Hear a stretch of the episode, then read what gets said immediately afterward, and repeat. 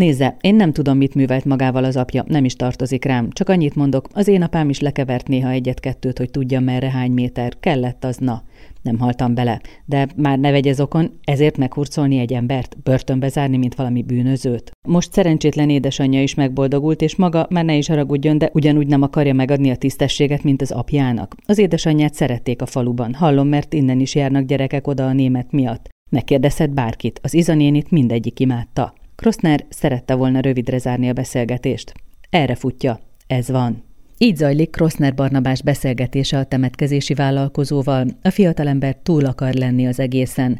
Most, amikor azt hitte végre sínen van az élete, haza kell mennie a szülőfalujába, be kell lépnie a házuk ajtaján, pedig ez az, amit soha nem akart. De muszáj, mert a rendőrség tudni akarja, mi történt az anyjával. Mintha valami lavina indult volna el a faluban, gyilkosságok történnek, és senki nem lát közöttük összefüggést. Szelle Ákos, Sebek a falon című pszichotrillere érdekes módon olyan, mintha skandináv krimi lenne. Nagyon kevés skandináv krimit olvastam, inkább a skandináv filmek és sorozatok állnak hozzám közel, azokból viszont sokat láttam. A skandináv krimikkel most ismerkedem, a hangulatban mindenképpen érzek párhuzamot, ugyanez a kilátástalanság, az nagyon visszaköszön a skandináv krémékben is, a társadalom alsóbb rétegeit mutatja be az is, mint azt gondolom ez a könyv is. Bár azért a skandinávoknál meg szokott jelenni a felsőbb osztály, és általában oda vezetnek a szálak, de mindig valahonnan alulról építkezik. Skandináv krimik esetében óriási távolságok vannak a települések között, és így aztán be vannak zárva az emberek a saját falujukba, uh-huh. az például tökéletesen megjelenik itt. A bezártság érvet az abszolút megvan. Nyilván nagy távolságok nincsenek meg, hiszen egy sokkal kisebb országról beszélünk. A kilátástalanság ez mindenképpen egy központi eleme ennek a falunak, a reménytelenség. Egy kicsit talán el van túlozva ebbe a regénybe, hogy milyen a magyar vidéki élet. Azt gondolom, hogy ennyire, mint amennyire a könyvben megjelenik, talán nem reménytelen, bár biztos vannak ilyen települések is, vagy országrészek. Tehát egy nagyon statikus állapotot szerettem volna leírni, ahonnan tulajdonképpen nincs kiút, mert ugye ez a főhősnek magával a, a sorsával és a, a helyzetével is összefügg. Hogy lehet az, hogy ezt a férfit, ezt a főszereplőt, aki képes volt eljönni, mégsem engedi el az ő szülőhelye? Mert ez mindig ott van az emberben, azt gondolom, ahonnan jön ahol felnőtt, ami meghatározta a gyerekkorát, kamasz éveket, ez mindig megmarad az emberben. Nyilván ilyen mélysebekkel, mint amik őt érték pláne, de azt mondom, hogy ez valahol mindig benne marad az emberben. Egy olyan ember, aki egyrészt nagyon boldog, hogy el tudott ebből a helyzetből szabadulni, viszont a lezáratlan ügyei miatt valójában mégse jött el soha abból a faluból. Ő magát zárta be ebbe a faluba. Mindenféle munkával próbálkozik. Miért nem sikerül neki? Soha senki nem mondta neki, hogy te többre is képes vagy, sok van benned, lehetnek egyáltalán ambícióid, és ő ezt mindig is elhitte világéletében, hogy bele nem lesz soha semmi. Nem is érzi úgy, hogy ennél több van benne, és ugye az alap természetesen olyan, hogy hosszabb ideig meg tudna maradni egy munkahelyen, nehezen tűri a kötöttségeket, nehezen tűri a szabályokat, egy folyamatos menekülés az élete lényegében minden elől. Munka, felelősség, kötelességek. Éppen gyereket várnak a feleségével, aki viszont egy ígéretes ügyvéd. A legnagyobb felelősség jönne az életében, ugye? És hát nyilván ez aztán végképp kihozza az ő alaptermészetét, hogy most aztán tényleg menekülőre kell fogni, és bár megvan benne a küzdési hajlam, hogy felvegye a kesztyűt úgymond az élettel, és most akkor szembeálljon ezzel a kihívással, de mint már mondtam, nehéz elmenekülni a valódi természetünk elől. Mennyit tudsz a traumatizált gyerekekről? Az egy fontos kérdés, hogy egy ilyen kis faluban mennyire elfogadott az, hogy verik a gyereket. Egyrészt nyilván utána olvastam ilyen történeteknek, nagyon sok kutatómunkát végeztem ezzel kapcsolatban. Nagyjából ez ilyen nyílt titok, hogy mi megy egyes családokba. Segítséget nehéz kérni ebben a közegben, kicsit mint a természetesnek tűnne sokak szemében. Nyilván a mértékét nem tudják, mert senki nem lát bele a másik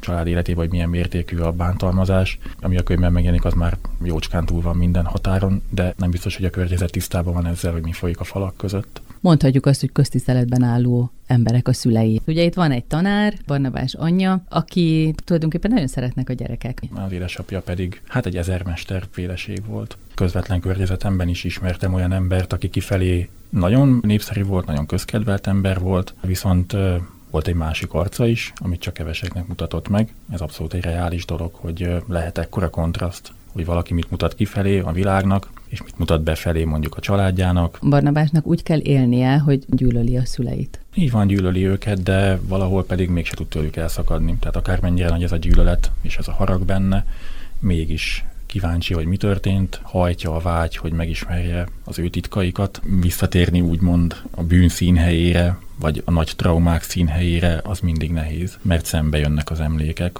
Ugye erről sok szó van a könyvben, hogy nagyon próbálja elnyomni ezeket az emlékeket, a démonjait, amik kísértik, de amikor már fizikailag is ott van, ahol ezek megtörténtek, akkor ez, ez még nagyobb nehézséget okoz neki. Ő abszolút fölnagyítja a saját fantáziájában, hogy mennyire rossz lesz neki ott, hiszen valójában nem is ismerik, nagyon kevesen emlékeznek rá. Szóval ahogy ez a falu megjelenik ebben a regényben, az egy kicsit a Barnabásnak a szemszöge, amilyen pokolinak ő látja. És aztán telnek a hetek, és nem tud visszatérni a saját otthonába. A feleségéhez pedig sírva hívja őt. Miért nem megy vissza? Mert nem akar visszamenni valójában egyszerűen muszáj tudnia, hogy mi történt, hogy kik állnak az események mögött. És ugye egy olyan emberről beszélünk, akinek voltak függőségi problémái, drogos volt, és most ez egy újabb függőség, hogy megtudni minden áron az igazságot. Ennek a rabja lesz, és ennek a megszállottja lesz. Mondjuk a helyi nem túl rátermet, de nagyon kitartó rendőr is biztatja, hogy maradjon ott, nem? Igen, van egy nyomás is, hogy azért jobb lenne, hogyha maradna. Előbb-utóbb utána is nyomoznak. Én mindig úgy gondoltam, hogy ez a fiatal rendőr ez kicsit magát a falut is megjeleníti.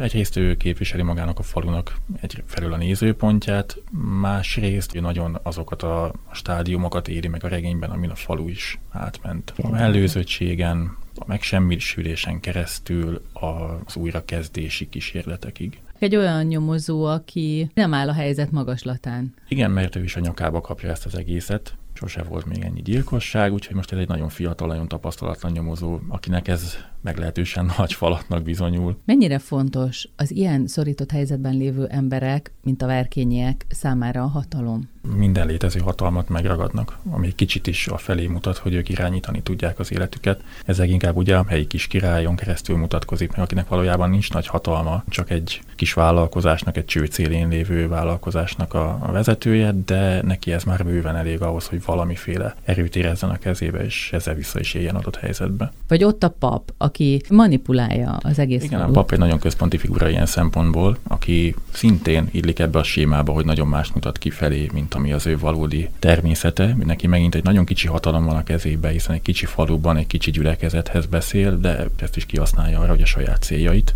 elérje, és hogy a saját mocskát úgymond elfedje. Lélektani szempontból, hogyha a skandináv krimiket nézzük, van-e hasonlóság szerinted? Azt gondolom, hogy van. A múlt feldolgozása nagyon nagy szerepet kapott Igen. is. A két arcúság, miközben tudjuk, hogy milyen titkok és szörnyűségek rejtőznek a mélybe, ez abszolút megjelenik a Sebek a falonban is. Ez egy véres könyv, ebben abszolút a skandinávokra hajaz. Sebek a falon Szelle Ákos lélektani krimiét a skandináv krimik sorozatáról is igen ismert Animus kiadó jelentette meg.